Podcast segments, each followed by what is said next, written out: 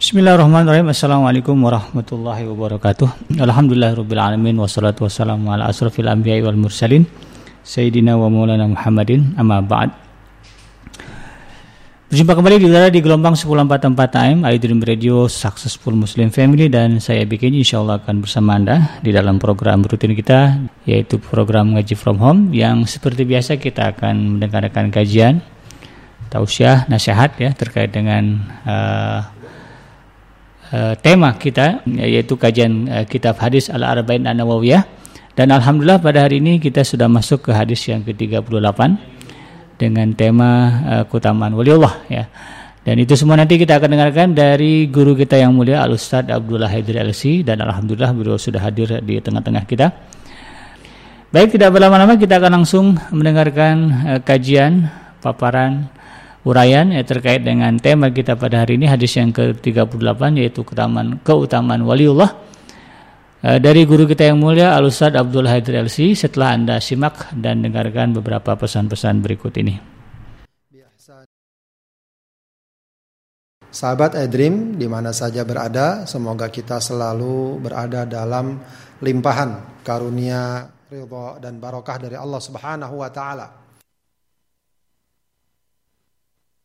Di waktu sore yang juga insya Allah menjadi salah satu sebab terkabulnya doa-doa kita. Ya kita mohon kepada Allah semoga kita selalu diberikan keberkahan perlindungan dijauhi dari segala penyakit dan mara bahaya dan saudara-saudara kita yang sedang menderita sakit semoga Allah berikan kesembuhan. Amin. yang sedang mengalami kesulitan semoga Allah mudahkan segala urusannya. Amin ya, Amin ya rabbal alamin Sahabat Adrim yang dimuliakan Allah Subhanahu wa taala, kembali kita bertemu di uh, program ngaji from home yang membahas hadis-hadis yang terkandung dalam kitab Al-Arba'in An-Nawawiyah.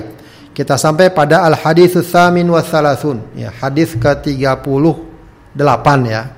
Di sini agak keliru ya, 37 tapi yang dimaksud adalah 38. Ya, yaitu yang hadis yang berbicara tentang uh, kemuliaan ya, wali Allah Subhanahu wa taala. Kita baca langsung hadisnya. Bismillahirrahmanirrahim. An Abi Hurairah radhiyallahu anhu qala. Qala Rasulullah sallallahu alaihi wasallam, "Inna Allah ta'ala qala." Dari Abu Hurairah radhiyallahu anhu dia berkata, Rasulullah sallallahu alaihi wasallam bersabda, "Man 'ada li waliyan faqad adantuhu bil harbi." Siapa yang memusuhi waliku, maka aku umumkan perang kepadanya. Wa ma taqarraba ilayya 'abdi bi syai'in ahabba ilayya mimma aftaradtuhu alaihi. Ya, dan tidaklah bertakarrub hambaku kepadaku ya bisyai'in dengan sesuatu ahabba ilayya mimma aftaradtuhu alaihi ya. lebih aku cintai ya, dibanding apa yang aku wajibkan kepadanya ya, maksudnya adalah bahwa uh, perkara yang Allah wajibkan lalu seorang hamba beribadah kepada Allah dengan perkara yang wajib tersebut, maka tidak ada yang lebih Allah cintai dari perbuatan seperti itu, melaksanakan kewajiban-kewajiban Allah. Wa ma yazalu 'abdi yataqarrabu ilayya bin nawafil hatta uhibbah. Dan e, ketika hambaku selalu e, e, bertakarrub kepadaku bin nawafil dengan perkara nafilah ya perkara-perkara sunnah nawafil jamak dari nafilah. Hatta uhibbah. Ya, maka aku akan mencintainya. Ya atau sehingga aku mencintainya. Faida ahbabtuhu apabila aku mencintainya kuntu sam'ahu alladhi yasma'u bi aku adalah pendengaran yang dia gunakan untuk mendengar wa basarahu alladhi yubsiru bi penglihatan dan uh, penglihatan yang digunakan untuk melihat wa yadahul lati yabtishu tangan yang digunakan untuk memukul ya, wa rijlahul lati yamshi dan kaki yang digunakan untuk melangkah. Wala in sa'alani la u'tiyannahu. Kalau dia bertanya kepadaku aku akan berikan ya sebagaimana maaf kalau dia meminta memohon kepadaku ya aku akan memberikannya wala inista'adani la u'idannahu kalau dia minta perlindungan kepadaku niscaya aku akan melindunginya. Rawahul bukhari. Ya. Uh, sahabat hadirin yang dimuliakan Allah Subhanahu wa taala, ini adalah hadis qudsi ya, karena tadi di awalnya Rasulullah mengatakan qala Rasulullah sallallahu alaihi wasallam innallaha ta'ala qala. Rasulullah bersabda bahwa sesungguhnya Allah taala berfirman, ya. Sama seperti hadis sebelumnya yang kemarin kita bahas, ya, bahwa Allah mencatat kebaikan dan keburukan lalu membalasnya sebagaimana yang telah Allah tetapkan. Ya, hadis ini ya dikatakan oleh Ibnu Rajab, Ibnu Rajab Al-Hambali ya dan dia juga mengutip satu ungkapan ya, kila yang dikatakan begitu demikian olehnya dalam kitabnya dia mengatakan innahu asyrafu hadithin fi dzikril awliya. Ya. Hadis ini merupakan hadis yang paling agung ya. E, tentang yang menyebut ya tentang masalah para wali ya, para wali Allah maksudnya. Ya. Asy-Syaukani mengatakan qad istamala ala fawaid katsiratin naf'i jalilatil qadri liman fahimaha haqqa fahmiha wa tadabbaraha kama yang bagi. Asyokani mengatakan hadis ini mengandung faedah ya, yang banyak dan kedudukan yang tinggi bagi siapa yang memahaminya dengan sebenar pemahaman dan menghayatinya dengan semestinya. Ya, jadi hadis ini banyak memiliki manfaat ya, banyak memiliki nilai ya tentu bagi siapa yang memahaminya dengan ba dengan baik. Baik. Uh, sahabat Adrim yang dimuliakan Allah Subhanahu wa taala, kita coba membahas seperti biasa satu demi satu ya pemahaman uh, dari hadis ini ya kalimat demi kalimat. Allah Subhanahu wa taala berfirman, "Man 'ada li waliyan faqad adzantuhu bil harbi." Ada yu'adi artinya memusuhi. Ya, memusuhi di sini ya bisa dengan ucapan, perbuatan, ya memusuhi juga membenci atau melakukan satu hal yang sekiranya ya tidak menyenangkan, yang sekiranya dapat menimbulkan kebencian atau apa saja. Ya, sikap permusuhan di sini sifatnya sifatnya umum, ya, sebuah tindakan ataukah ucapan yang dilakukan. Ya, yang tentu saja pastinya tidak menyenangkan baik sifatnya fisik, kehormatan, nama baik dan lain sebagainya. Ya, baik yang sifatnya melukai atau tidak atau menjatuhkan namanya atau menyebarkan fitnahnya atau menyebabkan ya stigma ya atau kesimpulan-kesimpulan negatif yang mungkin saja akan menyebabkan masyarakat menjadi apa namanya menjadi uh, berpandangan negatif, berburuk sangka dan semacamnya ya. Mana ada li walian ya, al wali ya ini uh, apa namanya kalimat yang menjadi apa namanya inti dalam hadis ini kalau boleh dikatakan demikian ya. Al wali itu dari segi makna maknanya adalah dari segi bahasa ya. Asal maknanya adalah al kurbu wal hubbu ya. Dekat dan cinta. Ya, jadi wali itu artinya adalah orang yang dekat orang yang cinta Ya. Maka kalau kita sering dengar istilah wali murid, ya, waliul amr, ya itu artinya orang-orang yang sebenarnya semestinya dekat dengan kita, ya cinta dengan dengan kita, ya karena kedekatan dan cintanya. mohon maaf. ya karena kedekatan dan cintanya, ya mereka akan selalu berusaha untuk ya berbuat baik, ya berusaha untuk E, membantu, berusaha untuk melindungi dan seterusnya. Ya. Nah, wali ini ya uniknya dia bisa bermakna subjek atau objek. Ya, jadi kalau seorang mukmin dikatakan wali, wali Allah, ya, dia bisa berarti apa? Mencintai Allah dan dicintai Allah, begitu ya. Membela Allah dalam arti membela agamanya dan dibela oleh Allah, oleh Allah. Bahkan uh, orang beriman adalah wali Allah. Allah adalah wali orang beri, beriman. Ya, kenapa Allah wali orang beriman? Ya, karena Allah dekat dan cinta dengan orang yang beriman.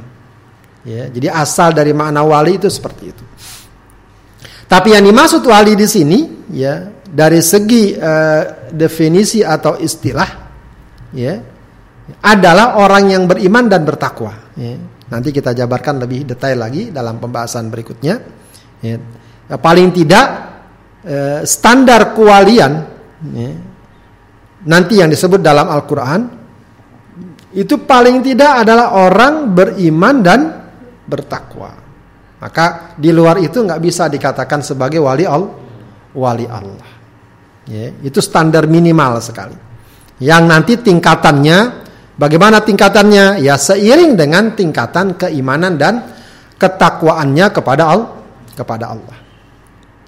Baik kata Allah apa? Man adali waliyan faqad adzantuhu bil harbi. Siapa yang memusuhi waliku, aku umumkan. Adzantuhu artinya a'lam tuhu. Ya, adzan kita dengar istilah adzan itu dari segi mana Pak? Al-i'lan, al-i'lam. Ya, bisa i'lan, bisa i'lam juga. Artinya apa? Pemberitahu, pemberitahuan. Ya. Maka Allah katakan adzan tuh artinya apa? Allah umumkan bil harbi perang. Ya, sebuah ungkapan yang kesannya apa? keras begitu ya. Ya seakan-akan ini memberikan kecaman, ancaman bagi siapa yang berani memusuhi wali Allah. Wali Allah. Ya. Kalau bahasa kita kalau berani-beraninya ente begitu, bahasa kita begitu ya. Ya, siap harus menanggung resiko resiko. Ya, jadi uh, ini memang uh, apa istilahnya ungkapan yang Allah Subhanahu Wa Taala nyata nyatakan sebagai gambaran sebuah sikap atau sebuah uh, perbuatan yang uh, Allah Subhanahu Wa Taala sangat tentang ya dari perbuatan tersebut. Ya. Pada dasarnya semua bentuk maksiat itu adalah perang kepada Allah. Ya. Akan tetapi ada beberapa maksiat yang memang ya e, disebutkan secara definitif sebagai perang. Di antaranya apa? Misalnya riba. Ya, riba juga dikatakan sebagai bentuk perang kepada Allah. Pada Allah. Ya, ada lagi juga namanya melakukan begal, ya, membuat keonaran di tengah masyarakat, ya, memberikan ketakutan yang luar biasa. Itu disebut dengan al-muharabah. Disebut nanti hukumnya haddul hirabah Ya. Termasuk memusuhi wali Allah itu juga dianggap sebagai perang kepada Allah. Ya, jadi sebuah tindakan dan sikap yang sangat Allah murkai. Ya, para ulama menyebut itu sebagai sebuah dosa besar ya, yang seharusnya tidak boleh terjadi, tidak boleh terjadi bagi seorang muslim. Baik. Kemudian Allah Subhanahu wa taala jelaskan berikutnya ya, seakan ya para ulama mengatakan seakan Allah ingin menjelaskan tentang uh, apa istilahnya figur tentang uh, apa kepribadian wali Allah itu kayak seperti apa begitu ya seakan ingin menjelaskan hal ini apa kata Allah? Wa ma taqarraba ilayya 'abdi bi syai'in ahabba ilayya mimma aftaradtuhu alaihi. Wa ma taqarrab dan tidaklah bertaqarrub. Ya, itu kita udah sering dengar ya istilah taqarrub. Taqarrub dari kata-kata taqarraba, mendekat. Ya, kita mungkin dengar istilah qarib, dekat. Artinya itu sebuah gambaran upaya seseorang, tentu saja orang beriman untuk dekat kepada Allah. Nah, apa sih Eh, tangga atau alat atau sarana yang dapat mendekatkan kita kepada Allah ya tak lain ibadah dan ketaatan. Nah, ibadah dan ketaatan. Tapi di sini Allah katakan dan tidaklah seorang hamba bertakarrub kepadaku bisyai'in dengan sesuatu ahabba ilayya yang paling aku cinta. Jadi ada perkara yang paling Allah cintai yang digunakan oleh seorang hamba untuk bertakarub kepadanya. Apa? Mimmaftaratuhu alaihi. Ya. Tidak ada yang lebih dicintai dari apa? Dari apa yang telah Allah wajibkan atasnya. Jadi perkara-perkara yang wajib kalau dilakukan oleh seorang hamba Allah sangat senang. Allah sangat cinta, sangat cinta. Ya, maka sekali lagi ini diingatkan terus dari banyak hadis ya pembahasan-pembahasan hadis sebelumnya kita selalu diingatkan untuk betul-betul ya komitmen, ya, perhatian, memperdulikan perkara-perkara yang wajib untuk kita laksanakan. Ya, jangan kita merasa segan-segan, jangan kita merasa males-males, Jangan kita merasa berat. Kalau sudah ketahuan itu perkara wajib, maka lakukan. Ya. Kalau kita lakukan, kata Allah, itu yang paling aku senang. Itu yang paling aku aku senang. Kemudian Allah katakan lagi, "Wa ma yazalu 'abdi yataqarrabu ilayya bin nawafil hatta uhibbah." Dan kalau seorang hamba ya bertakarrub kepadaku bin nawafil, nawafil jamak dari nafilah. Nafilah dari segi bahasanya aziyadah, tambahan. Ya. ya para ulama mengatakan mazada alal faraidi minal ibadat. Apa yang e, ditambah dari perkara-perkara wajib dari bentuk dari berbagai bentuk ibadah. Jadi ingat memang di sini harus ada penekanan. Ya, yaitu tambahan dari perkara yang diwajibkan. Ya. Maksudnya apa? Jangan sampai orang senang melakukan perkara sunnah, tapi perkara wajib dia tinggalkan. Paham nggak? Orang bersedekah, sunnah nggak? Sunnah. Tapi zakatnya dia tinggalkan. Ini tentu tidak tidak benar. Ya, e, apa namanya puasa Senin Kamis jalan, puasa Ramadannya tidak. Ya, itu jelas e, tidak disebut nafilah yang sebenar, yang sebenarnya, yang sebenarnya. Ya, atau istilahnya banyak orang ya biasa kalau puasa rajin, puasa sunnah Senin Kamis ya misalnya, sholatnya diabaikan, begitu ya. Atau ada juga masih melakukan perkara-perkara yang haram ya atau dia menutup aurat ya seharusnya ya puasa sebenarnya udah bagus ya, tapi menutup aurat wajib.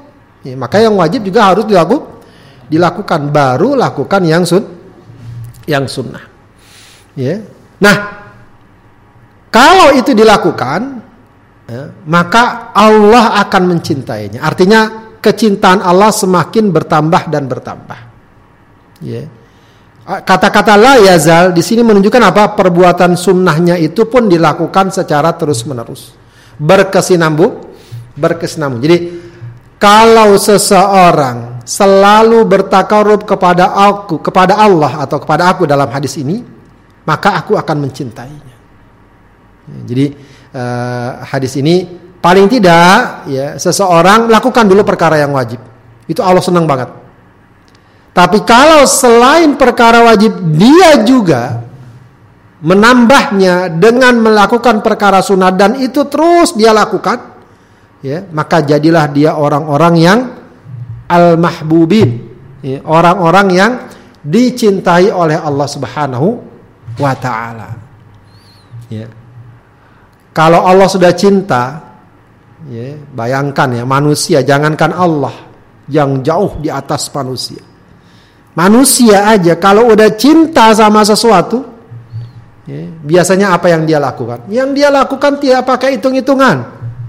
Ya, orang kalau udah senang ya, katakanlah ya kalau terkenal dengan hobi-hobi lah ya, senang dengan sepeda sekarang, ya, lagi rame sepeda, senang dengan sepeda.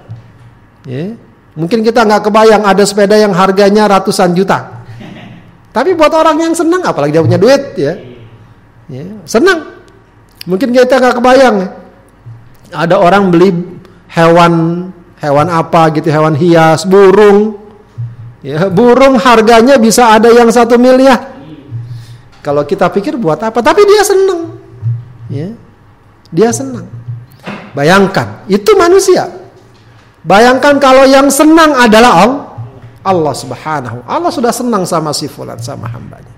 Maka kata Allah Subhanahu wa taala, "Fa idza ahbabtuhu kuntu sam'ahu alladhi yasma'u bihi wa basarahu alladhi yubsiru bihi wa yadahu allati yabtishu biha wa rijlahu allati yamshi biha."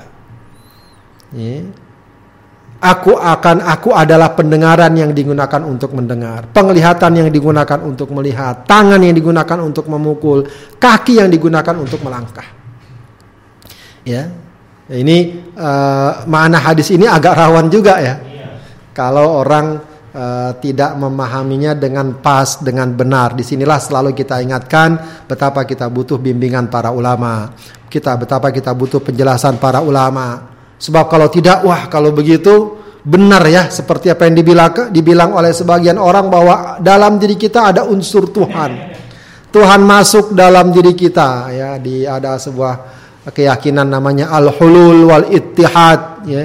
Tuhan menyatu atau apa istilahnya ya wihdatul padahal di antara kaidah ahlus sunnah wal jamaah adalah bahwa Allah berbeda dengan makh makhluk.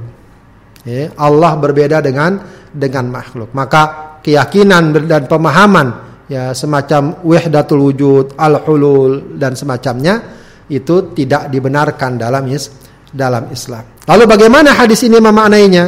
Cukup menarik ya. Ibnu Rajab Al-Hambali dalam kitabnya Jamil Ulum wal Hikam dia mengatakan ya siapa yang bertakarrub dengan perkara wajib dan sunnah maka dia akan didekatkan kepadanya kepada Allah. Jadi semakin orang rajin melakukan amalan wajib lalu ditambah dengan amalan sunnah dia akan semakin dekat kepada Allah lalu derajatnya naik dari iman menjadi ihsan. Sehingga dia beribadah dengan kehadiran hati. Dan merasa terpantau seakan Allah melihatnya. Maka hatinya penuh dengan ma'rifah. Ya, artinya ma'rifah kepada Allah itu bukan sesuatu yang lahir begitu saja. Tapi lahir dari intensitas kontinuitas ibadah ketaatannya baik yang wajib maupun sun, sunnah kemudian lahir mahabbah pengagungan dan rasa takut kepada Allah serta dekat dan rindu kepadanya. Ya. Maka orang yang seperti itu, ya, jika demikian halnya, bagi dia tidak ada, ya, pada, pada dirinya itu kecuali apa yang Allah kehendaki terhadap dirinya sehingga lisannya tidak berucap kecuali zikir, dirinya tidak bergerak kecuali atas perintahnya, begitu pula dengan penglihatan dan pendengarannya dan setiap gerakannya. Ya, dan setiap gerakannya. Ya, ya, sehingga makna ini sering disimpulkan oleh para ulama, eh, hadis kudsi ini disimpulkan para ulama bahwa pendengaran kita, penglihatan kita, gerak tangan dan kaki kita akan selalu ya terbimbing terarah oleh Allah Subhanahu wa taala. Ya, terjaga oleh Allah Subhanahu wa taala dari perkara-perkara yang buruk, perkara-perkara yang maksiat, perkara-perkara yang tidak Allah ridhai. Jadi intinya semakin kita dekat kepada Allah, Allah semakin jaga kita. Allah semakin arahkan kita. Allah semakin bimbing ya, mata yang kita gunakan melihat. Mungkin saja namanya manusiawi kita menghadapi cobaan, ya, tawaran. Tapi ketika Allah jaga, Allah jaga dengan cara yang Allah kehendaki. Ya, boleh jadi uh, kitanya pengen tapi Allah jaga, Allah jaga dibatalkan misalnya. Atau dihindari. Atau kitanya segera segera sadar. Ya, segera sadar. Ya. Itu artinya apa? Penjagaan Allah Subhanahu wa taala kepada kepada kita. Ya, jadi kalau kita perhatikan ya wali Allah itu bukan sekedar oh dia hebat tidak mempal dibacok ya, tidak mempan dibacok, kebal peluru ya, segala macam. Yang paling inti dari wali Allah itu apa? Dia terjaga dari perkara-perkara yang dapat menjerumuskannya kepada kemaksiatan yang Allah murkai. Itu wali Allah. Ya, itu wali wali Allah. Ya. Perkara mungkin saja dia terluka, mungkin dia tersakiti, mungkin dia terzolimi, itu mungkin. Ya. Nabi ada nggak yang dizolimi? Ada. Yang dibunuh ada nggak? Ada. Para sahabat wali Allah kurang apa para sahabat wali Allah? Ada nggak yang disiksa? Yang dibunuh ada, ada. Ya, tapi ya mereka tetap dikenal sebagai wali Allah. Kenapa? Karena mereka komitmen konsisten dalam ajaran Allah dalam ajaran Allah Subhanahu wa taala. Kemudian uh, Allah katakan lagi wala in sa'alani la u'tiyannahu wala in ista'adani la u'idhannahu. Lain ya, lain ini sebenarnya ada dua huruf taukid, lam dan in. Ya, jadi dua sementara huruf taukid itu artinya apa? Menegaskan dan menguatkan. Artinya ini perkara yang sudah Allah sangat kuatkan. Ya, kalau mau dia bilang pasti, ya, menunjukkan kepastian, ya, terkabulnya doa wali Allah. Saala di sini maknanya memang salah kalau sering kita dengar atau kita pelajari mananya artinya apa? Bertanya. Yas'alunaka anil uh, anis syahril haram dan seterusnya. Ya, tapi di sini salah mananya adalah memohon, berdoa. Ya, berdoa kepada Allah. Ya, kemudian Allah katakan apa? Wala in sa'alani kalau dia tadi wali Allah yang sudah sangat dekat kepada Allah dan sudah Allah cintai, mohon kepadaku, mohon kepada kepadaku. La u'tiyannahu. Lihat, perhatikan, tadi sudah pakai taukid kan? Ini pakai taukid lagi, dua lagi. La asalnya u'tihi. Artinya aku beri berikan. Allah uh, ditambah lagi dengan kata-kata lam di awalnya, itu taukid. Di akhirnya ditambah lagi dengan nun taukid jadi la u'tiyannahu. Pasti aku akan beri aku akan berikan. Ya. Yeah. Wala in ista'adani begitu juga dua huruf taukid lain ista'adani minta perlindungan kepadaku ista'ada minta perlindungan. Kalimat isti'adah a'udzubillahi minasy syaitonir rajim. La u'idhannahu. Ya, asalnya u'idhuhu. Aku lindungi. Tapi di sini ditambah dengan dua huruf taukid di awal dan di akhirnya menjadi la u'idzan nahu. Sehingga makna kalimat ini adalah penguatan dan kepastian bahwa ketika wali Allah yang sudah dekat kepada Allah dan sudah dicintai Allah, kalau dia minta Allah pasti akan berikan. Kalau dia minta perlindungan pasti Allah akan berikan perlindung perlindungan. Ya, perlindungan. Ya, ini menggambarkan bahwa wali Allah itu mustajabatud doa. Doanya sangat mustajab, sangat mustajabah. Eh, para ulama juga ya cukup unik ya dengan ungkapan ini para ulama membantah sekaligus ya keyakinan yang tadi, keyakinan Allah menyatu bersatu dalam diri manusia. Ya, kenapa bantahannya? Ya sebenarnya kalau seandainya Allah sudah menyatu dalam diri seorang, buat apa dia minta sama Allah? Paham nggak? Jadi artinya hadis ini menjelaskan bahwa manusia makhluk dengan Allah berbeda.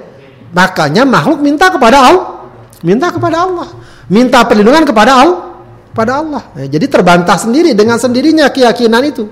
Ya, eh, keyakinan bahwa Allah menyatu dalam diri kita, Allah di dalam diri kita. Kalau Allah dalam diri kita, nggak perlu kita minta sama Allah, begitu. Ya? Perlu kita minta perlindungan kepada Allah. Tapi karena memang ya, makhluk berbeda dengan al khaliq maka makhluk yang membutuhkan Allah Allah tidak butuh kepada mak pada makhluk al uh, makhluk yang memohon dan meminta kepada Allah ya bukan Allah yang meminta kepada mak kepada makhluk baik uh, sahabat adrim yang dimuliakan Allah Subhanahu wa taala uh, dari hadis ini ada beberapa pelajaran yang uh, penting untuk kita pahami yang pertama adalah Eh, berdasarkan hadis ini dan juga tentu berbagai ayat dan hadis yang ada, maka bagi orang beriman kita meyakini adanya wali Allah. Ya. Jadi wali Allah harus kita yakini adanya.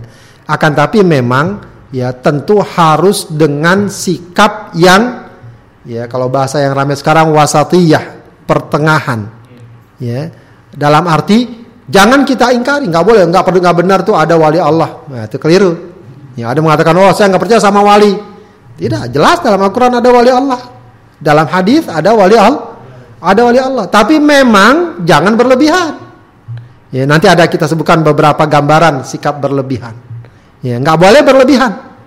Ya, misalnya mengatakan bahwa wali Allah ini bisa menentukan nasib kita, memberikan kita rizki. Ya, jelas itu berlebihan. Ya sebab itu perkara yang memang mutlak milik Allah milik Allah.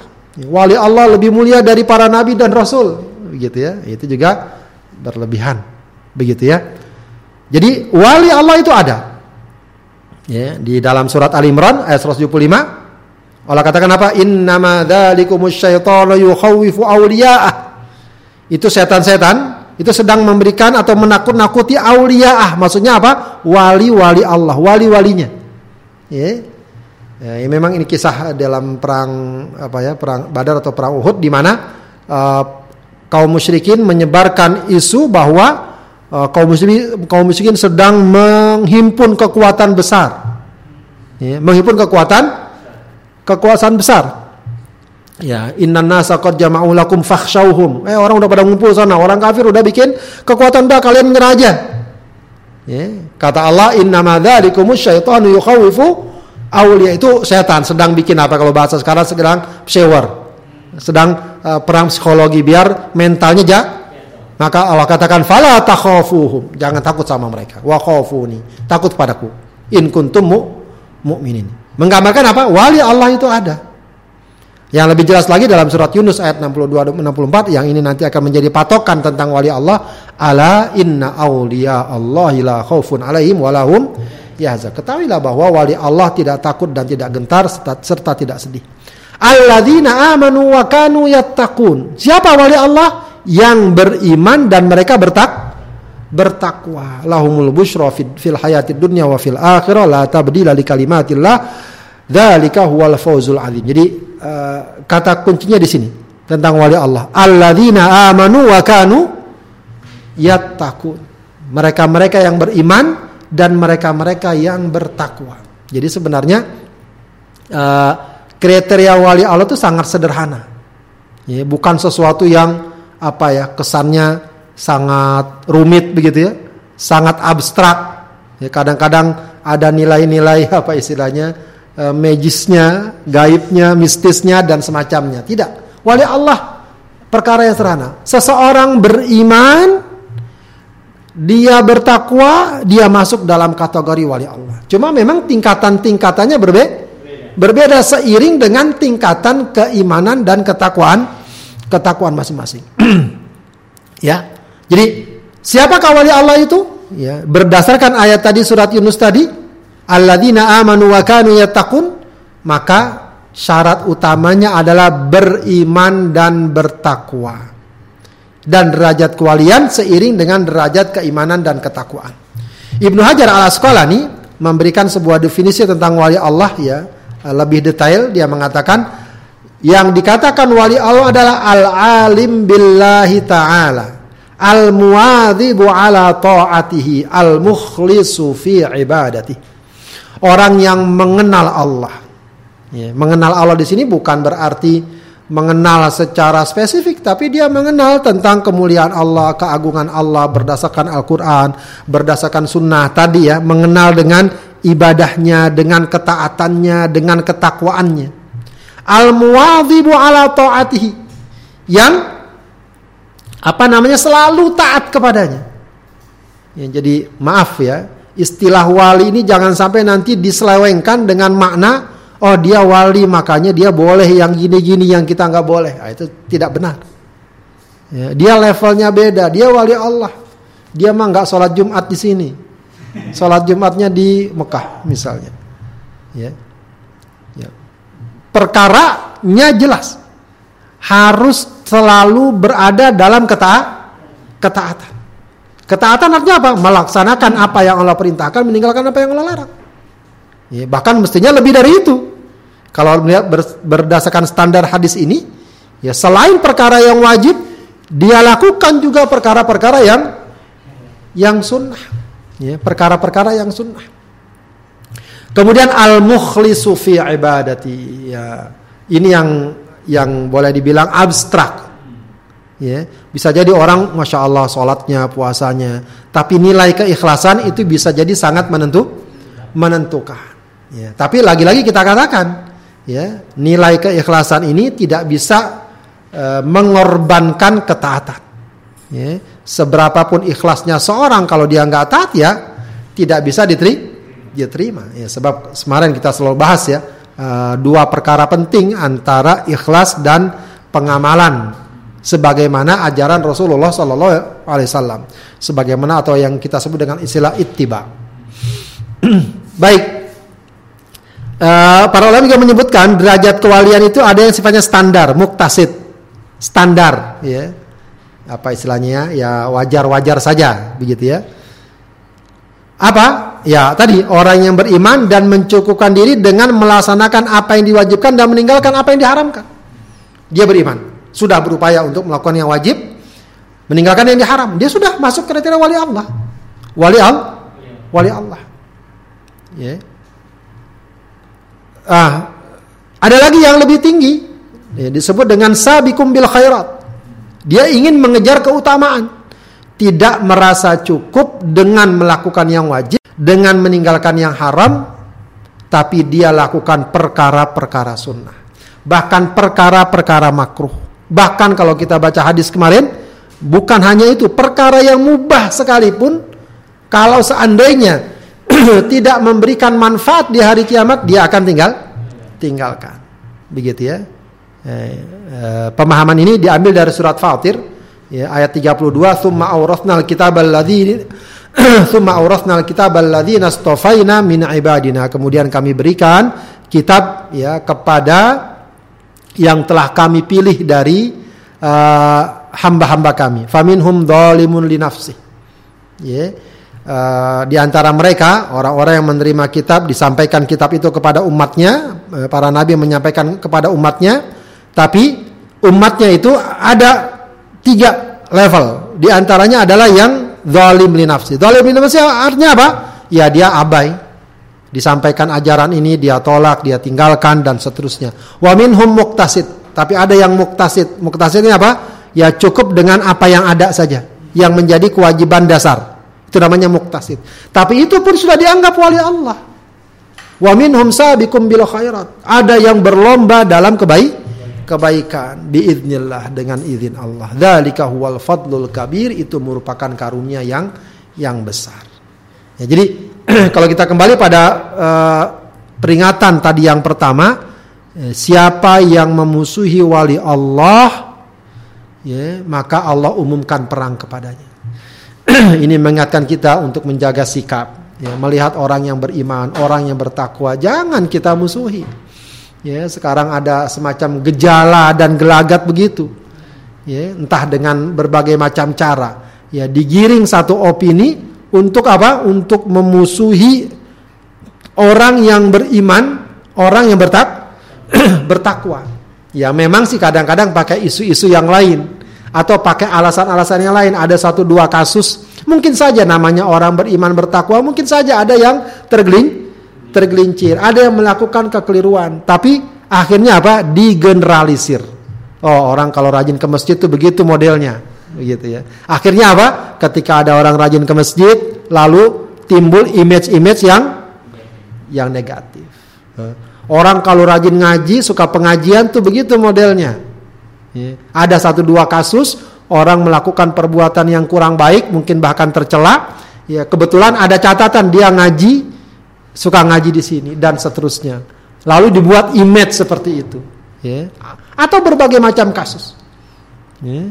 Berbagai ada orang menutup aurat rapi, ya. lalu ada kasus tertentu digiring dengan pemahaman seperti itu.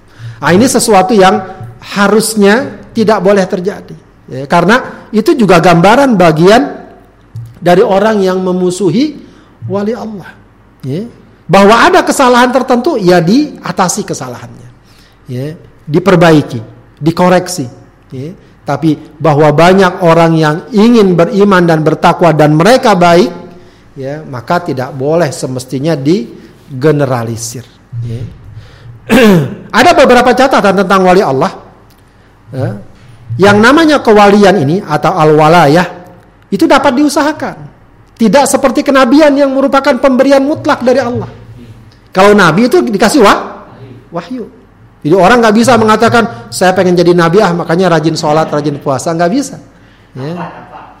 Tapa atau bertapa tidak. Itu pemberian dari Allah. Makanya istilahnya apa para nabi itu disebut al mustafa, al mujtaba, orang yang dipilih. dipilih. Tapi kalau wali Allah bisa kita usahakan. Saya pengen jadi wali Allah. Bagaimana caranya? Iman yang benar, takwa yang benar. Semakin tinggi, insya Allah derajat kewalian kita semakin tinggi. Tapi memang nggak perlu kita memproklamirkan diri saya wali Allah tidak. Ya, ya. Kita hanya beribadah kepada Allah. Ya, kita hanya ingin mendapat pengakuan dari Allah. Dari Allah tak perlu kita atau orang nggak menyebut kita wali Allah nggak masalah. Itu bukan masalah, bukan masalah. Yang penting kita selalu berusaha bagaimana memenuhi kriteria wali Allah. Wali Allah. Wali dapat laki dan perempuan. Mau laki mau perempuan kalau dia beriman dan taat jadi wali. Wali Allah. Kalau kenabian tidak, para ulama ya, pendapat mayoritas para ulama kalau tidak keseluruhan ya, bahwa nabi hanyalah laki-laki, hanyalah laki-laki. Namun memang dikatakan bahwa makom wali tertinggi adalah para nabi dan rasul. Ya, sebab mereka adalah orang-orang yang beriman dan bertakwa kepada Allah dengan derajat paling tinggi, paling tinggi. Berikutnya para sahabat, berikutnya lagi para ulama dan seterusnya. Ya. Sesuai dengan tingkatan tingkatnya. Maka keliru kalau ada orang mengatakan bahwa wali makomnya lebih tinggi dari nabi. Begitu ya. Lebih tinggi dari dari nabi. Ya, itu keliru, ya. Kemudian ada juga pandangan para wali harus punya karomah. Tidak juga. Para wali tidak selalu identik punya karo karomah. Meskipun memang karomah adalah salah satu tanda kewalian. Ya, meskipun nanti juga harus dipahami. Ya, yang namanya karoma adalah kejadian luar biasa pada orang soleh dan orang bertak bertakwa. Cuma tidak semua kejadian luar biasa disebut karomah juga. Ya, dia nggak kelihatan sholat, nggak kelihatan apa. Ada kejadian luar biasa. Ya, tidak lantas disebut karo karomah. Jadi wali tidak selalu identik punya karomah.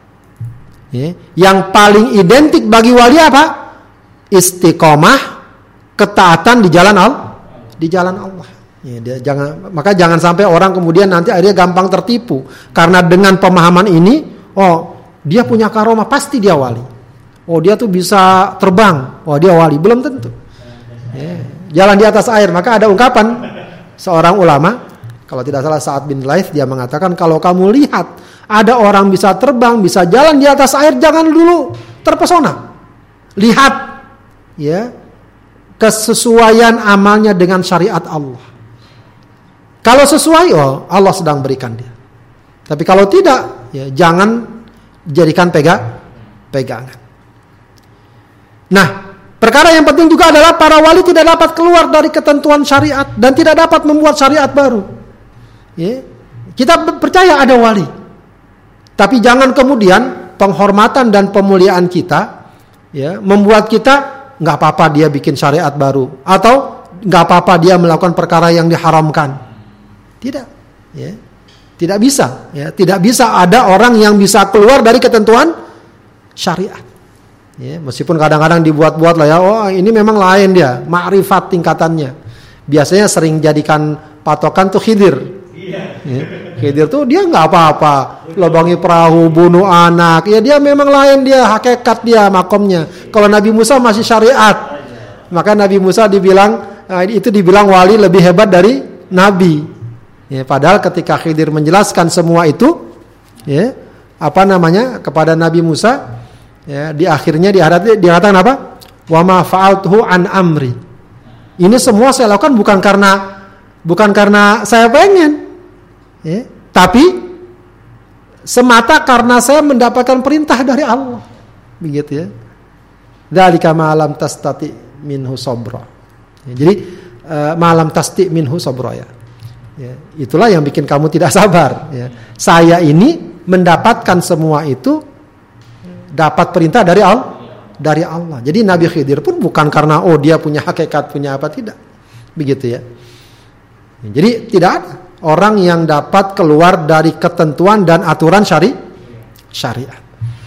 Apalagi dia buat syariat baru ajaran baru. Ah, karena dia wali maka uh, saya ajarkan. Udah nggak perlu sholat. Nah, itu repot nanti. Ya, rusak nanti agak agama. Baik. Ya, hadis ini juga menjelaskan tentang uh, dosa dosa besar ya memusuhi dan membenci wali Allah ya, dosa besar memusuhi dan membenci wali Allah sebab mencintai Allah itu artinya apa? Mencintai apa dan siapa yang Allah cintai serta membenci ya apa dan siapa yang Allah benci. Itu konsekuensi dari kita mencintai Allah, mencintai Allah. Dalam surat Al-Fatih ayat 29 Allah katakan ya Muhammadur Rasulullah walladzina ma'hu asyiddau 'alal kufar ruhama'u bainahum. Rasulullah Nabi Muhammad ya dan orang-orang bersamanya tegas bersama orang kafir tapi kasih sayang di antara mereka kepada sesama orang beriman. Maka kaum muslimin semestinya menyayangi, mencintai orang beri beriman. Ya, bukan malah keras sama orang beriman, ya, tapi lembut atau paling tidak ya mereka uh, tidak bersikap tegas kepada orang kafir. Baik. uh, poin berikutnya adalah bahwa amal yang wajib adalah amal yang paling Allah cintai. Nah, ini harus kita pahami dengan baik ya. Ya. Kenapa? Melaksanakan yang wajib menunjukkan komitmen yang kuat dan sikap bertanggung jawab. Ya, maka uh, perkara wajib dulu lakukan. Ya, baru yang lain menyu menyusul. Maka perkara wajib didahulukan dari perkara sunnah. Perkara sunnah tidak boleh mengorbankan atau sebab mengabaikan perkara wa, perkara wajib. Ya, oh saya harus tahajud tiap malam. Ya, habis tahajud dengan alasan ngantuk dia tidur. Ya, Kemudian bangun jam 7 jam 8. Ya, kalau mungkin sekali-sekali masih mungkin. Tapi keterusan itu berat. Begitu ya. Itu itu berat. Perkara wajib dulu. Rapikan. Rapikan perkara wajib. Berikutnya perkara sun perkara sunnah. Begitu ya. Kemudian jangan tergoda untuk mendapatkan berbagai keutamaan jika konsekuensinya adalah mengabaikan perkara wajib. Ya, kadang-kadang ada orang nyari-nyari keutamaan ya dalam apakah mungkin zikir, apakah mungkin sholat, apakah mungkin puasa, sodakoh dan tapi konsekuensinya meninggalkan perkara yang wajib. Ada orang rajin sedekah, ya, tapi keluarganya terbengkalai. Ya, padahal memberikan nafkah keluarga wa, wajib, ya, wajib. Ya. Atau dia tidak keluarkan zakat, ya, dia tidak keluarkan zakat, zakatnya. Ini jelas uh, perkara yang keliru. Ya, mungkin sekarang yang ramai ini masalah kurban. Kurban itu tetap sunnah walaupun memang besar fadilahnya. Ya. ya ada orang bisa jadi bisa berkurban tapi nafkah sama keluarganya dia tinggalkan. Ya, itu nggak boleh. Tidak, boh. Kalau misalnya nggak punya duit, apa kalau saya kasih nafkah keluarga bulan ini saya nggak bisa kurban ya nggak apa-apa nggak usah berkurban dulu ini nafkah buat keluarga wa wajib ya begitu jadi harus orang memahami Ya kalau di istilah bahasa Arab itu tak takdimul aham fal muhim. Dahulukan yang lebih penting dulu baru yang penting berikutnya. Baik. Amal yang sunnah semestinya jangan diremehkan. Ya, tadi wajib jelas. Amal sunnah ya jangan diremehkan juga. Memang kalau nggak dilakukan tidak berdosa, tapi bagi orang beriman sedapat mungkin dia tunaikan dan dia laksanakan amal yang sunnah ya Memang amal yang sunnah kedudukannya di bawah yang wajib, baik dari status maupun penyikapannya. Amal sunnah jangan diabaikan jika masih mungkin dilaksanakan. Jika masih mungkin langsung jangan diabaikan. Dan umumnya biasanya orang mengabaikan sunnah bukan karena nggak mungkin, karena malas aja biasanya. Habis sholat zuhur, habis sholat maghrib, ya, kan zikir gampang. Sholat ba'diyah dua rakaat. Ah malas ah tanggung, atau apa begitu ya atau kadang-kadang dengan alasan buru-buru dengan alasan sibuk ya, padahal giliran main game giliran nonton nggak pernah ngomong alasan sih alasan sibuk ya sangat mungkin bagi seorang untuk melakukannya amalan sunnah menunjukkan loyalitas berlebih maka mendapatkan apresiasi apresiasi yang lebih ya. Jadi orang melakukan ya ada sebuah tugas kantor sebenarnya nggak wajib ya cuma anjuran aja tapi dia lakukan ya mestinya dia akan mendapatkan apresiasi yang le yang lebih ya, ketimbang orang yang hanya membatasi dirinya terkait dengan kewajiban-kewajibannya saja. Ya. Amalan sunnah hendaknya bersifat kontinu walau tampak ringan. Jadi jangan jangan hanya dilihat ringannya. Orang setiap hari sodako seribu dua ribu, tapi setiap hari, ya itu akan sangat Allah cintai. Ya. Ahabul amali indallah adwa muha wa in qalla amal yang paling Allah cintai adalah yang kontinu walaupun sedih sedikit. Jadi jangan kita remehkan amalan-amalan. Setiap hari kita berzikir, baca tasbih, baca takbir, baca sholawat. Itu ringan sekali. Tapi kontinu itu yang akan memberikan bobot dan nilai yang sangat besar dari sebuah amalan.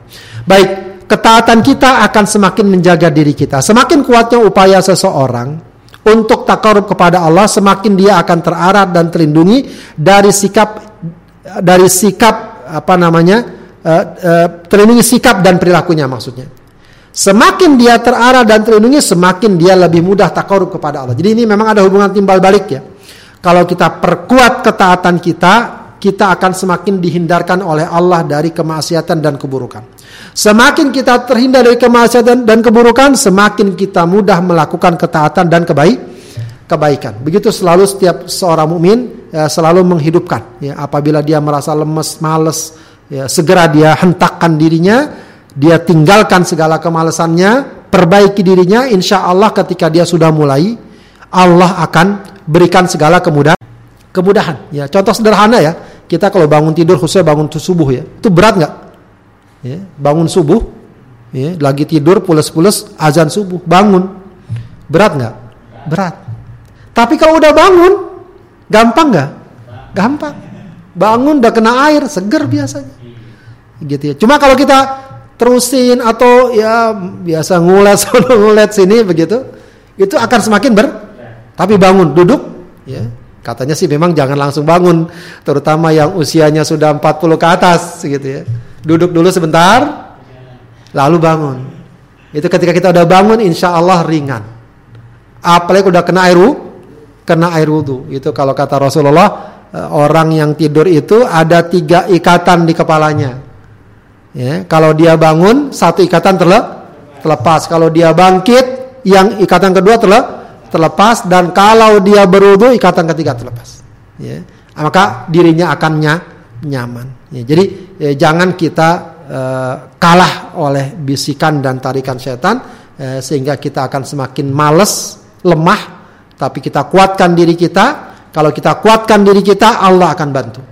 Allah akan jaga. Kalau Allah sudah jaga, apalagi Allah sudah cintai, insya Allah kita akan semakin mudah melaksanakan amalan-amalan yang Allah ajarkan dan kita akan semakin terlindungi dari perbuatan-perbuatan yang uh, tercela. Wali Allah doanya terkabul. Ya, maka jangan sampai orang merasa aman dengan menyakiti dan memusuhi wali Allah. Ya mungkin dia punya kuasa, punya kekayaan, punya kekuatan sekarang. Dia bisa berbuat apa saja. Mungkin wali Allah tidak bisa membalas secara fi, secara fisik ya, tidak bisa melakukan uh, apa istilahnya counter yang yang sesuai dengan konteks sekarang. Tapi ada satu yang mereka miliki, mereka punya do doa. Apalagi kalau dizalimi. Ya. Padahal doa ini orang yang terzolimi, jangankan dia wali Allah. Sampai para ulama dia mengatakan orang kafir pun kalau dizolimi lalu dia berdoa, mohon, ya entah mohon pada siapa ya, uh, Allah akan berikan permohonan. Ya. Itu bagi bukan wali Allah. Apalagi kalau dia wali Allah. Maka takutlah kepada doa orang-orang yang terdolimi kata Rasulullah ittaqi da'watal madlum. Apalagi kalau dia wali Allah. Wali Allah. Mungkin kita oh enggak saya selamat aja tuh enggak apa-apa. Sekarang. Ya. Atau masalah fisik. Ya. La sama Allah ya. Boleh jadi terjadi pada hal-hal yang tidak dia du dia duga pada perkara lain, pada aspek lain, tidak sekarang tapi nanti dan seterusnya dan seterusnya. Ya. Maka dikatakan memang terkabulnya doa sesuai kehendak Allah yang lebih tahu maslahat hambanya. Allah pasti kabul, kabulkan. Keinginan agar doa kita terkabul ini harus memberikan pemahaman bagi kita. Kita pengen punya doa yang terkabul. Ya Allah pengen banget agar doa saya terkabul. Nah, keinginan agar doa kita terkabul mestinya berbanding lurus dengan upaya kita untuk selalu memperbaiki diri dalam ibadah dan keta ketaatan. Karena dengan cara seperti itu doa kita akan semakin mudah terka terkabul. Ya. Baik eh, sahabat Adrim yang dimuliakan Allah, demikian pembahasan kita ya tentang hadis ini. Ya, Mudah-mudahan ya, eh, dapat kita pahami dan tentu saja yang penting juga dapat menjadi acuan dan panduan dalam kehidupan kita. Eh, dari saya cukup sekian, mudah-mudahan bermanfaat. Assalamualaikum warahmatullahi wabarakatuh. Waalaikumsalam warahmatullahi wabarakatuh. Jazakumullah khair Ustaz atas segala uraian dan juga ulasan terkait dengan tema kita pada petang hari ini yaitu uh, keutamaan dari wali Allah ya. Uh, jadi memang ini harus clear dan jelas ya supaya uh, berbagai penyimpangan yang kalau saya lihat di Indonesia masih banyak ya terkait dengan uh, bagaimana orang mengidentifikasi waliullah ya lalu kemudian bagaimana orang juga menyikapi ya, uh, seseorang yang dianggap sebagai wali Allah. Mudah-mudahan ini bisa kita pahami bersama dan mudah-mudahan ini juga bisa menjadi acuan kita untuk senantiasa meningkatkan ketakwaan kita kepada Allah Subhanahu wa taala. Jadi nanti kita dapat gelar walinya banyak, wali murid ya. Uh, kemudian kalau yang punya jabatan wali kota, tambah lagi dengan ketaatan jadi wali Allah kan. Maka ini akan menambah keutamaan kita si Allah Subhanahu wa taala. Eh, baik sahabat Aidim sekalian yang dirahmati Allah Subhanahu wa taala di mana pun Anda berada. Eh, terima kasih bagi Anda yang sudah eh, menyimak dari tadi dari awal hingga tuntas ya. Mudah-mudahan ini bisa difahami, bisa diamalkan, bisa jadi eh, tambahan ilmu dan juga tambahan wawasan.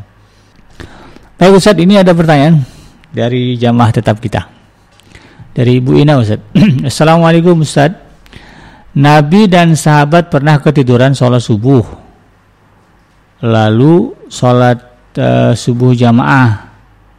Apakah niat sholat subuh Nabi berjamaahnya dengan menyebutkan kodoan dalam niat sholatnya sebagaimana imam? Nah ini ini teknis nih Ustaz. Silakan Ustaz. Wallah ya, tidak disebutkan secara jelas uh, terkait dengan niat apakah kodok atau adaan ya karena uh, tentu saja masalah niat adalah masalah yang sifatnya uh, internal ya yeah. di dalam hati. Tapi memang biasa para ulama mengatakan uh, itu sebagai uh, perbuatan kodok ya karena dilakukan di luar waktu, waktunya. di luar waktunya. Tapi itu bukan sesuatu yang sebenarnya sangat mendesak ya, hmm. mendasar yang penting uh, apabila seseorang sebagaimana Rasulullah katakan man nama an salatin aw nasiha falyusalliha idza dzakaraha. Ya siapa yang ketiduran atau lupa dia sholat maka sholatlah ketika dia ingat. ketika dia ingat. Ya, apakah ketika itu dia katakan sebagai kodok atau adaan hmm. itu bukan sesuatu yang sangat mendasar tapi yang penting ya sholat yang tertinggal karena ketiduran atau karena kelupaan dapat segera dia lakukan hmm. kapan dia ingat atau kapan dia ba kapan dia bangun. Ya, dari segi fikih memang uh, itu disebut kodok ya karena dilakukan di luar wak waktu di luar waktu ya, di luar waktu. Jadi uh, tidak mengapa kalau misalnya kita ketiduran, ya asal jangan keseringan saja. Ya. Kita langsung saja sholat subuh, tidak mengapa. Kita mau bilang itu kodok atau ada juga tidak, ya, bukan ya, sesuatu yang uh, sangat mendasar. Ya, bukan sesuatu yang sangat menda mendasar. Oke. Okay. Wallahu a'lam. Baik, itu Bu Ina ya. Jadi jangan terlalu uh, apa namanya menyebabkan keraguan ya, apakah mau dibaca niatnya kodoan atau adaan. Yang penting sholat subuhnya itu ya dan tetap dua rakaat gitu. Masih dari Bu ini Ustaz, ini pertanyaan tambahan katanya. Afwan Ustaz tanya lagi. Kalau se seorang lelaki berkurban satu per tujuh sapi, niat untuk keluarganya, apakah pahalanya uh, untuk mertuanya yang sudah meninggal juga dapat? Itu kategori terus kategori keluarga yang mendapat pahala kurban itu siapa aja Ustaz? mungkin mungkin yang sangkutnya dengan hadis Nabi itu saat yang berkurban ini untuk ya. keluarga. Bisa kan Ustaz?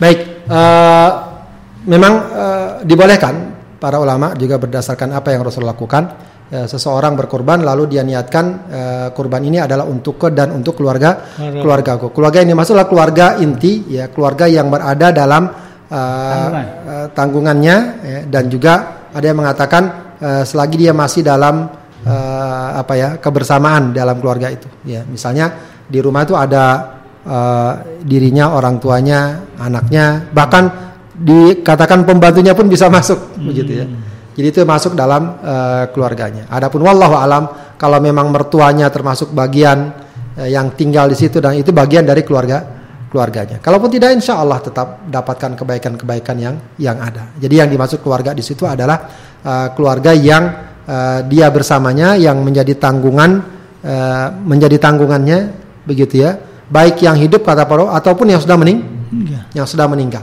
yang sudah mening yang sudah meninggal jadi kalau memang katakanlah mertua wallahu alam ya uh, itu tidak termasuk dalam kategori keluarga inti tadi hmm. keluarga inti tadi Wallahu a'lam. Kalau terkait itu saat uh, satu per tujuh sapinya atau kambingnya pengaruh nggak Ustaz? Kan kalau Nabi di hadisnya kan kambing. Kambing. Nah ini sapi. Tadi ya itu memang ada perdebatan para ulama. Ah. Ya, ada yang mengatakan yang berlaku hanya kambing. Ya. Tapi umumnya para ulama mengatakan sapi pun boleh atau onta. Sepertujuh sapi, sepertujuh onta. Karena uh, substansinya bukan pada kambing dan ontanya. Substansinya dia berkorban untuknya dan keluarganya. Keluarganya. Ya, itu lebih lebih luas pandangan seperti itu. Ya oh. sehingga uh, karena uh, apa namanya bahkan uh, para ulama mengatakan uh, berkorban dengan sapi lebih lebih afdol daripada kambing. Meskipun okay. ada yang mengatakan kambing lebih afdol itu memang ada perdebatan di sana. Ya jadi uh, ada dua pendapat soal ini memang. Ada yang mengatakan yang bisa seperti itu kalau berkorban kambing saja. Tapi sebagian pendapat dan ini yang cukup dikuatkan ya, bahwa yang berkorban dengan sepertujuh sapi atau sepertujuh onta pun hmm. bisa ya melakukan hal seperti itu. Ini korbanku uh, dan keluargaku. Jadi dia bisa menyertakan keluarganya dalam korbannya. Iya. Wallahu a'lam. Jadi eh, nggak uh, usah sedih dan nggak usah minder juga bu. Kalau sapinya 40 juta gede juga. ya, kambing satu 6 juta tapi korban sapi satu sepuluh yang 40 juta yang eh, 100 juta kan besar ibu ya. Jadi wajar lah kalau kemudian keluarga juga bisa masuk begitu kan. nah inilah spiritnya mungkin. Mudah-mudahan bisa dipahami bu ya dan mudah-mudahan bisa di uh, diaplikasikan dalam uh, praktek keseharian. Uh, pertanyaan berikutnya Ustaz ini dari masih dari akun YouTube uh, atas nama Rina Tiara Bahrun. Nah, saya tidak tahu ini apakah ibu atau akhwat ya. Ini pertanyaannya ber, ber, berentet Ustaz satu dua tiga. Ustadz jazakallah khair atas uh, pemaparannya. Ustadz bolehkah seseorang merasa percaya diri ketika doa-doa yang dipanjatkan dan sering kali tidak lama Allah kabulkan? Kemudian ada perasaan bahwa Allah merahmatinya. Wah, ini kaitannya, wah saya wali nih. ya, uh, percaya diri atau sombong atau takabur atau merasa bersyukur kepada Allah itu bisa jadi tipis ya. Iya. Ya, kalau kita alhamdulillah saya doa saya dikabulkan, lalu lahir sikap uh, syukur kepada Allah, lalu lahir sikap merasa dekat dan merasa yakin kepada Allah itu bagus. Oke. Okay. Tapi kalau oh siapa dulu saya misalnya itu lahir sikap-sikap sombong, nah itu harus diwaspadai. Ya, jadi uh, kalau memang arahnya semakin membuat kita cinta kepada Allah, ah. senang kepada Allah, husnuzon kepada Allah, ya bersyukur dengan syukur yang besar kepada Allah, ya, nah, itu bagus. Ya, kalau percaya itu maknanya. Tapi kalau sampai sam, sampai maaf ya kita membusungkan dada, oh saya ini ternyata gitu ya ada itu memang harus hati-hati. Jadi sebagai disimpan atau boleh nggak kita cerita ke anak, ke suami? Bahkan kalau tidak mengapa, diceritakan oh. sebagai upaya untuk menghidupkan hmm. ya semangat apa namanya yakin akan bantuan Allah, Allah akan pertolongan Allah kalau kita dekat sama Allah dan seterusnya. Asal dengan niat itu, bukan niat tentang siapa saya. Ya dan juga memang uh, dilihat juga dari uh, konteks siapa kepada siapa kita bicara. Kalau memang pada anak, pada orang yang kita percaya, mungkin masih ringan, ya, ya masih uh, masih ringan, ya, masih bagus ya dalam arti uh, untuk menumbuhkan ya keyakinan dan kepercayaan bahwa kita bisa meminta Allah dan uh, meminta kepada Allah dan kita juga insya Allah akan dikabulkan permintaan kita kalau kita dekat dan baik kepada Allah Subhanahu hmm, wa Ta'ala. Karena itu juga kalau bahasa sekarang istilahnya apa? Eh, pengakuan-pengakuan itu testimoni testimoni itu kadang-kadang butuh juga yeah. ya sebagai pengalaman dan penguat begitu yeah. ya asal kita pandai-pandai menjaga diri ya, jangan sampai muncul rasa sombong ya rasa takabur apa atas apa yang kita miliki. Hmm. Wallahu Tapi itu patut disyukuri saja. Ya? ya, yang jelas patut disyukuri. Iya. Ya, kita bersyukur kepada Allah dan meyakin lebih tambah keyakinan kita akan uh, pertolongan Allah. Oh, pertolongan Allah. Iya, jarang-jarang orang begitu kan.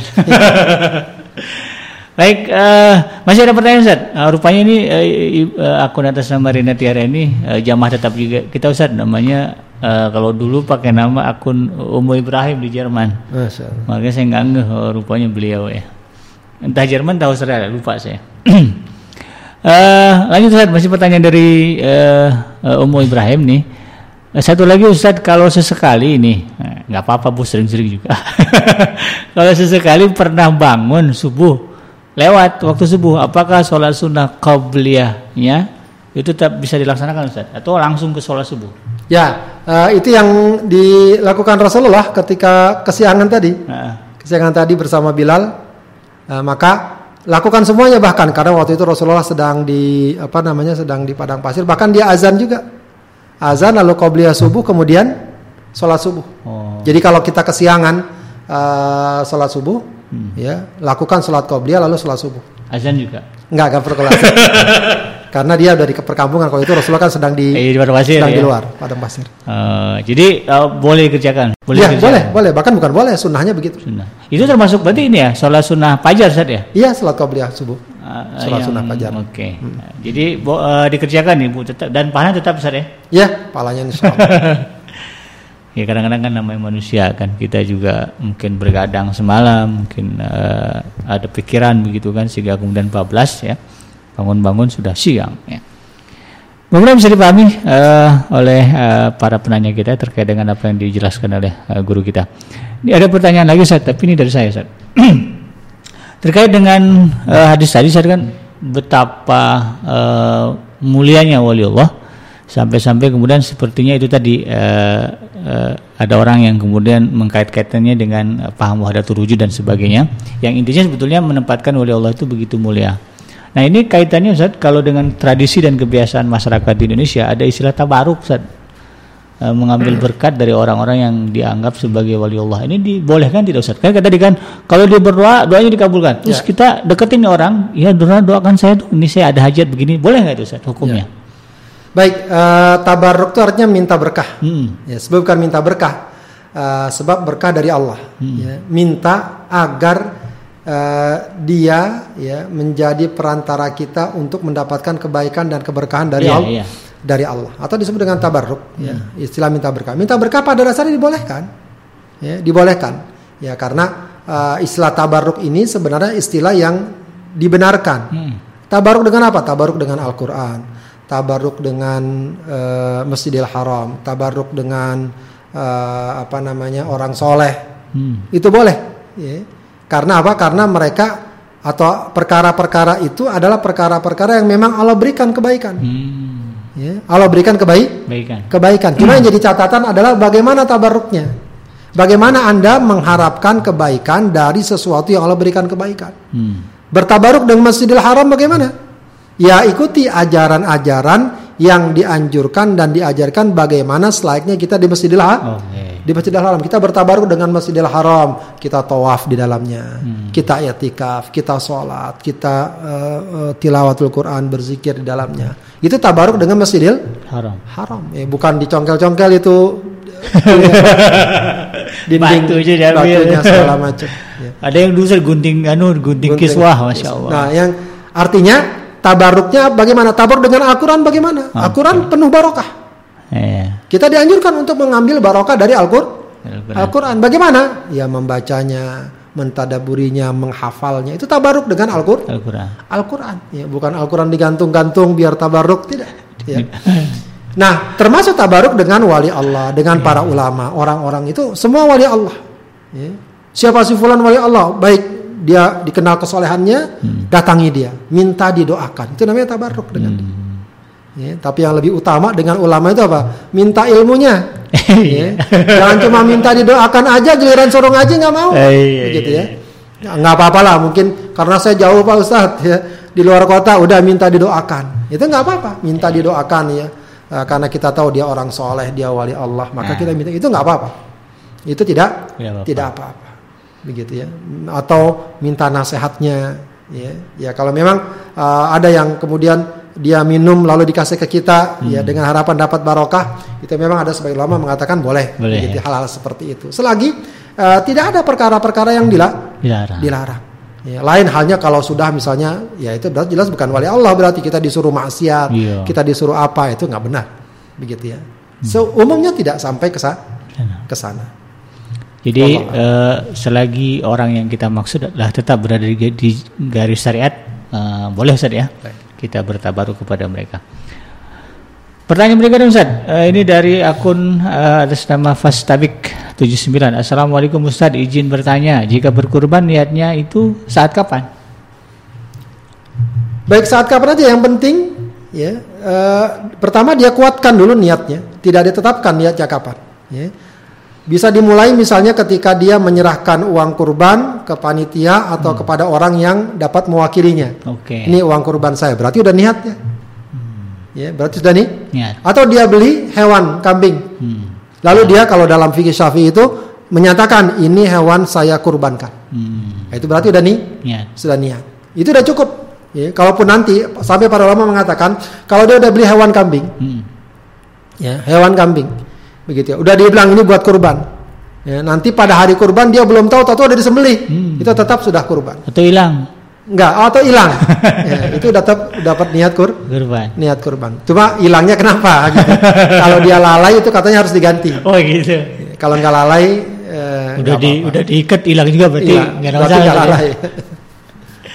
Oh jadi eh, itu pengaruh nggak Ustaz antara niat di awal misalnya eh, sebulan sebelum kurban sama deadline nih, nah itu sama Maksudnya nggak? apa? Ketika mau disembelih, Pahalanya sama nggak Ustaz? Maksudnya niat di Oh, awal oh. katakanlah sebulan sebelumnya Iya. udah beli dibandingkan dengan niat ketika on the spot gitu. ya jelas lebih bagus ya dari awal. Oh, ya. gitu ya. Lebih bagus dari awal. Apalagi kalau dia rawat itu hewan kurban sebab sunnahnya Ah, hewan kurban itu dirawat, digemukin. Oke. Kalau ayat itu wa may yu'adzim syairallah fa innahu fa inna min taqwal qulub. Di antara penafsiran para ulama, hewannya digemukin, dikasih sehat, dikasih makan yang baik, itu bagian mengagungkan syiar Allah. Hmm. Begitu ya. Wallahu a'lam. Baik untuk eh, pertanyaan kurban nanti bisa deh hari Ahad ya. Insyaallah. Nah, hari Ahad sore di jam 16 waktu Indonesia bagian Barat nanti kita akan adakan sesi kajian fikih tentang eh, fikih kurban. Jadi siapkan pertanyaan terkait dengan kurban dari mulai niat dan sebagainya. Nanti insya Allah hari hari Ahad besok ya kita akan mendengarkan eh, uraian dari Ustadz terkait dengan fikih kurban. Eh, masih ada pertanyaan Ustadz, Eh, saya coba eh, bacakan lagi. Ini dari Ibu Ina masih bertanya. Uh, Afwan tanya lagi Ustadz kalau kita mengaji Quran atau surah Yasin dan sebagainya boleh kayak Ustadz uh, niat niat uh, pahalanya minta kepada Allah disampaikan kepada orang tua yang sudah meninggal. Ya. Silakan Ustadz. Ya, eh, itu memang eh, banyak dipertanyakan ya. Itu namanya ihda thawab ya, menghadiahkan pahala Iya. atas ibadah yang kita laku yang kita lakukan. Pada umumnya para ulama eh, mengatakan untuk perkara ini kalau ibadahnya sifatnya adalah maliyah, Hmm. harta itu boleh. Eh, sepakat para ulama untuk itu. Harta ya, Harta, sedekah misalnya. Sedekah satu juta niatnya untuk orang tua. kurban juga. Kurban termasuk kurban juga mayoritas ulama membolehkan. Ya. Yang lainnya membolehkan. Ya apa namanya eh, eh, haji atau umroh kenapa dibolehkan karena di sana ada unsur Maliyah juga. maliyahnya. Kalau ibadahnya sifatnya badaniyah, Hmm. ya, Sholat. sholat, puasa, ngaji, itu kan badaniyah. Ah. Nggak ada nggak ngeluarin uang kan? Ah, Ah, itu memang ikhtilaf para ulama. Oke. Antara yang mengatakan itu bisa sampai dengan yang mengatakan ti mengatakan tidak. Hmm. Ya, yang mengatakan ti Tidak. mengatakan tidak. Ya. Ya, dalam hal ini kita nggak ingin memperdebatkan masalah tersebut ya. Memang uh, bagi orang yang mengatakan tidak ya Iya. itu pendapatnya. Betul. Ya, tidak perlu kemudian kita wah nggak benar segala macam. Atau yang mengatakan sampai ya sampai.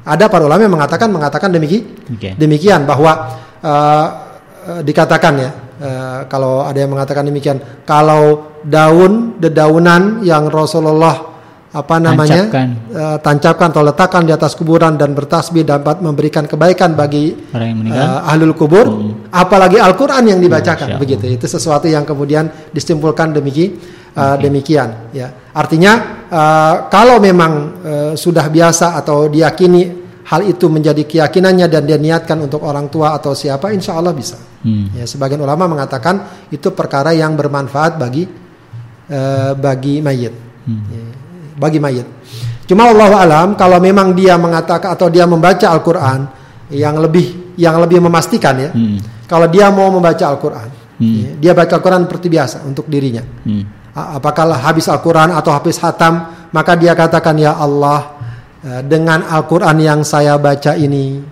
ampunilah kedua orang tua saya. Hmm. Nah, kalau itu namanya adalah tawasul dengan amal soleh. Oke, beda Ustadz ya. Beda. Kalau tawasul dengan amal soleh itu lebih jelas dan lebih disepakati kebolehannya oleh para ulama Hmm. Kuat dalilnya. lebih kuat dalilnya. Artinya, ya Allah hari ini saya puasa. Hmm. Misalnya, ya Allah hari ini saya sholat tahajud. Hari ini saya tilawatul Quran. Maka dengan puasa yang saya lakukan, tilawatul Quran yang saya lakukan, eh, zikir yang saya lakukan, ampunilah kedua orang tua saya. Masya Ya, Allah. lapangkanlah kuburnya itu itu adalah itu yang disebut dengan tawasul dengan amal soleh itu lebih utama dan lebih jelas kedudukannya eh, eh, apa namanya disepakati kedudukannya di kalangan para ulama wallahu a'lam Kalau di kita kan kebanyakan Fatihah Ustaz. Lahul Fatihah itu gimana Ustaz? Ya eh, ada riwayat bahwa Rasulullah mengatakan bahwa Fatihah adalah doa yang terbaik jadi itu tidak itu dianggap sebagai do Doa. sebagai Oh, doa ada juga yang mengatakan bahwa itu juga termasuk bagian dari tawasul Hmm. Sebab dalam surat Al-Fatihah terhadap nama-nama Allah yang mulia, ya, asma Allah Subhanahu wa taala sehingga itu bagian dari pengantar doa kita, ya, yaitu dengan menyebut nama-nama Allah, Allah. nama-nama Allah. Ya. Wallahu a'lam. Hmm, jadi Uh, jadi demikian ya ibu uh, dan juga saudara-saudara penanya terkait dengan uh, pertanyaan yang disampaikan, terutama mengenai uh, menghadiahkan ya Al-Quran atau juga menghadiahkan Al-Fatihah. Mudah-mudahan bisa jelas ya uh, dan bisa dipahami. Apalagi yang mungkin selama ini uh, ditinggalkan orang tuanya yang begitu dicintai, lalu kemudian ingin berbuat baik, bisa dua, dua cara tadi yang saya sebutkan, ya, bisa tapi yang paling kuat dengan ber, uh, bertawasul ya dengan amal soleh. Mungkin hatamkan Quran lalu niatkan untuk uh, itu uh, meminta meminta kepada Allah untuk mengampuni dosa orang tua kita, melapangkan kuburnya dan sebagainya. Uh, masih ada pertanyaan Ustaz? Satu lagi nih pertanyaan terakhir. Apakah boleh kita mencari orang untuk dikasih uang untuk meng mengaji di makam orang tua yang sudah meninggal? Ah, ini lah. Lele. Tapi sering terjadi juga Ustaz. Dicari orang, nah kamu baca Quran nanti saya kasih uang. Ah, itu gimana? Wallahu alam ya. Eh, kalau itu memang mudah-mudahan kalau dia memahami bahwa Al-Qur'an memang bisa sampai kepada uh, mayit, ya, ah. mudah-mudahan itu bermanfaat. Iya. Ya, tapi yang lebih afdol tentu saja kalau dia langsung yang Baca. membacanya. kalau anaknya langsung yang membacanya, kalau keluarganya toh juga bisa dilaku, dilakukan. Ya, kalau uh, bisa dilaku, dilakukan. Di samping hmm. wallahu alam ya sekedar membaca Al-Qur'an kemudian uh, uh, dikeluarkan uang dan lain sebagainya ya lebih ya lebih uh, dapat dipastikan kalau uang itu dia sedekahkan dan kemudian dia niatkan untuk nah, orang tua iya. untuk orang tuanya. Ya, itu lebih lebih afdal. Nah, itulah memang harus pandai-pandai kita di dalam beribadah. Baik Ustaz, uh, itulah uh, sederet pertanyaan dari jamaah kita. Alhamdulillah uh, responnya luar biasa. Mudah-mudahan ini juga menjadi tanda baik bahwa semakin banyak orang uh, kaum muslimin yang menyadari pentingnya mengaji Ustaz. Sebelum ditutup Ustaz silakan uh, closing statement. Mungkin ada ya hal yang penting untuk disampaikan. Baik uh, Bapak Ibu sekalian yang dimuliakan Allah Subhanahu wa taala, uh, kedudukan wali Allah Subhanahu wa taala ini uh, sebenarnya bukan untuk siapa-siapa ya. Uh, jadi jangan kita pahami oh ini wali Allah. Kita ini insya Allah dapat menjadi wali wali Allah. wali Allah tanpa bermaksud sombong, tanpa bermaksud takabur. Insya Allah kita dapat menjadi wali Allah kalau kita selalu berusaha untuk komitmen konsisten di jalan Allah yeah. di ya. jalan Allah karena kedudukan wali Allah sangat mulia yeah. maka dari itu di sisi lain paling tidak ya kalaupun kita belum bisa menjadi wali Allah jangan sampai memusuhi wali Allah wali Allah paling tidak kita mencintai wali Allah yang sudah dikenal ya ketakwaan dan kesolehannya hmm. ya uh, apa namanya dikatakan uh, tasyabbahu atau uh, tashabbahu bil kirami wa illam takun mithlahum. Berupaya untuk menyerupai seperti orang-orang mul mulia. Hmm. walaupun kita tidak sama seperti mereka mereka. Paling tidak kita cintai. Paling tidak kita kita cintai. Jangan kita musuh. Jangan kita musuhi. Ya. wallahu alam bisawab assalamualaikum warahmatullahi wabarakatuh Waalaikumsalam warahmatullahi wabarakatuh. Demikian uh, tuntas sudah kebersamaan kita dalam program Ngaji From Home edisi kajian kita pada Al Arba'in An Nawawiyah dan kita sudah uh, mendengarkan uh, tema kita pada hari ini yaitu hadis yang ke-38 keutamaan wali Allah. Semoga uh, apa yang disampaikan oleh guru kita bermanfaat, bisa kita aplikasikan dalam kehidupan kita dan kita berdoa semoga Ustadz uh, sehat selalu ya. Dimudahkan urusan dan juga dilapangkan uh, pintu rezekinya. Amin ya rabbal alamin. Saya bikin peserta guru yang bertugas mohon maaf atas segala kekurangan dan kealfaan. Subhanaka Allahumma rabbana wa bihamdika asyhadu an la ilaha illa anta astaghfiruka wa atubu ilaik. Alamin. Assalamualaikum warahmatullahi wabarakatuh.